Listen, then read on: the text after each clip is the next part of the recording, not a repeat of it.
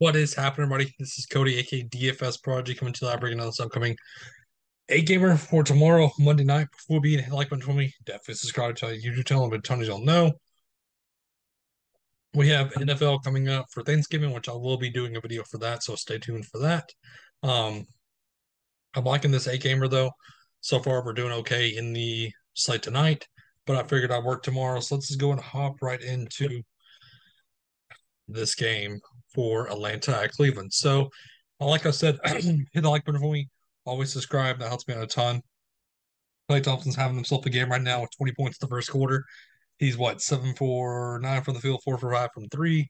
So we knew that game was coming. I should have played him. I should have done it. But it is what it is. Let's start with Atlanta at Cleveland on the Atlanta side. Trae Young, Dr. Murray. It's always a toss up between the two.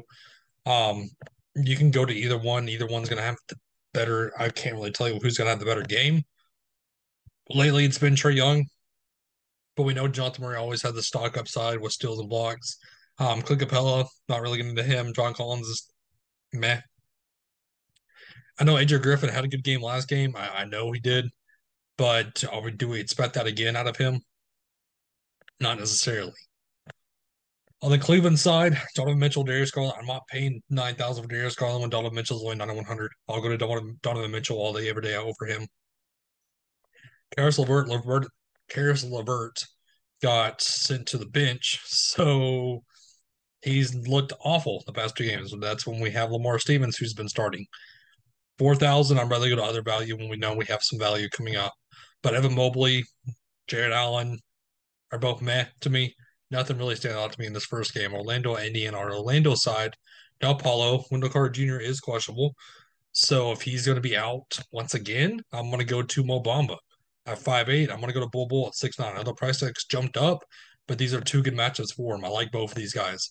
Would I play them together on a shorter slate? I would. Big given that it is it is an eight gamer. I personally wouldn't.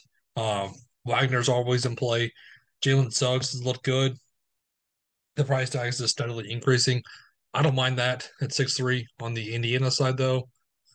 No Chris Duarte, everybody else is healthy. Tyrese Haliburton had a great game. Um, I don't mind him as a run back option in this matchup. I really don't. Miles Turner, seven five. He looked good. I don't mind going to him, but the price tag again it jumped up. But Hield six seven.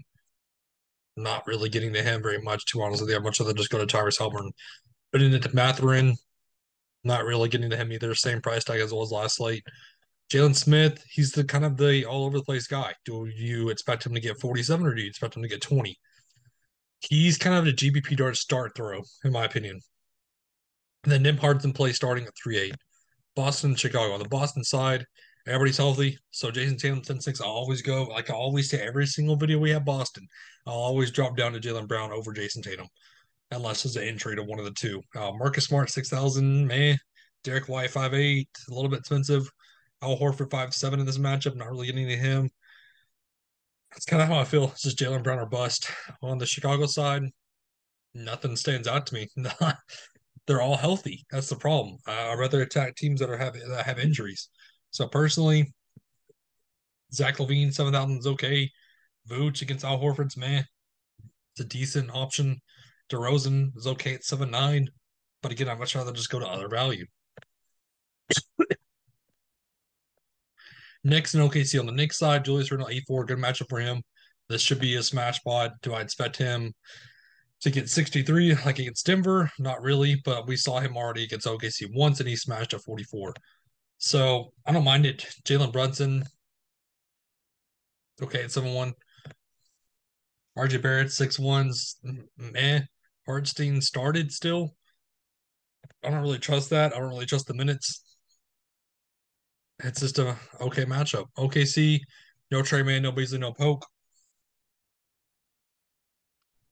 SGA has been an MVP caliber player so far. Do I like him at 10,000? Like I said, we saw this team already once against New York and he went off for 60 bomb. So he can certainly do that again. Josh Giddey, I don't mind at 6'8. He's in play. I like the match for him. Dort's okay at 5'1, but I'm not sure they'll just go to Josh Giddey or SGA. Golden State and the Pelicans. On the Golden State side, like I said, Klay Thompson had his breakout game at five nine. People are going to chase that. I'm not chasing it though. Draymond Green six one's okay in this matchup. Andrew Wiggins is not really, and Steph Curry are not really high value options I'm looking at on the Pelican side. Sounds a big news. If there's no Zion, I'm going to get to possibly Trey Murphy if he is in. Um, if he is out, I still like Larry Nance either way at four eight. Joe Bell, I'm not playing him based on how he's been doing.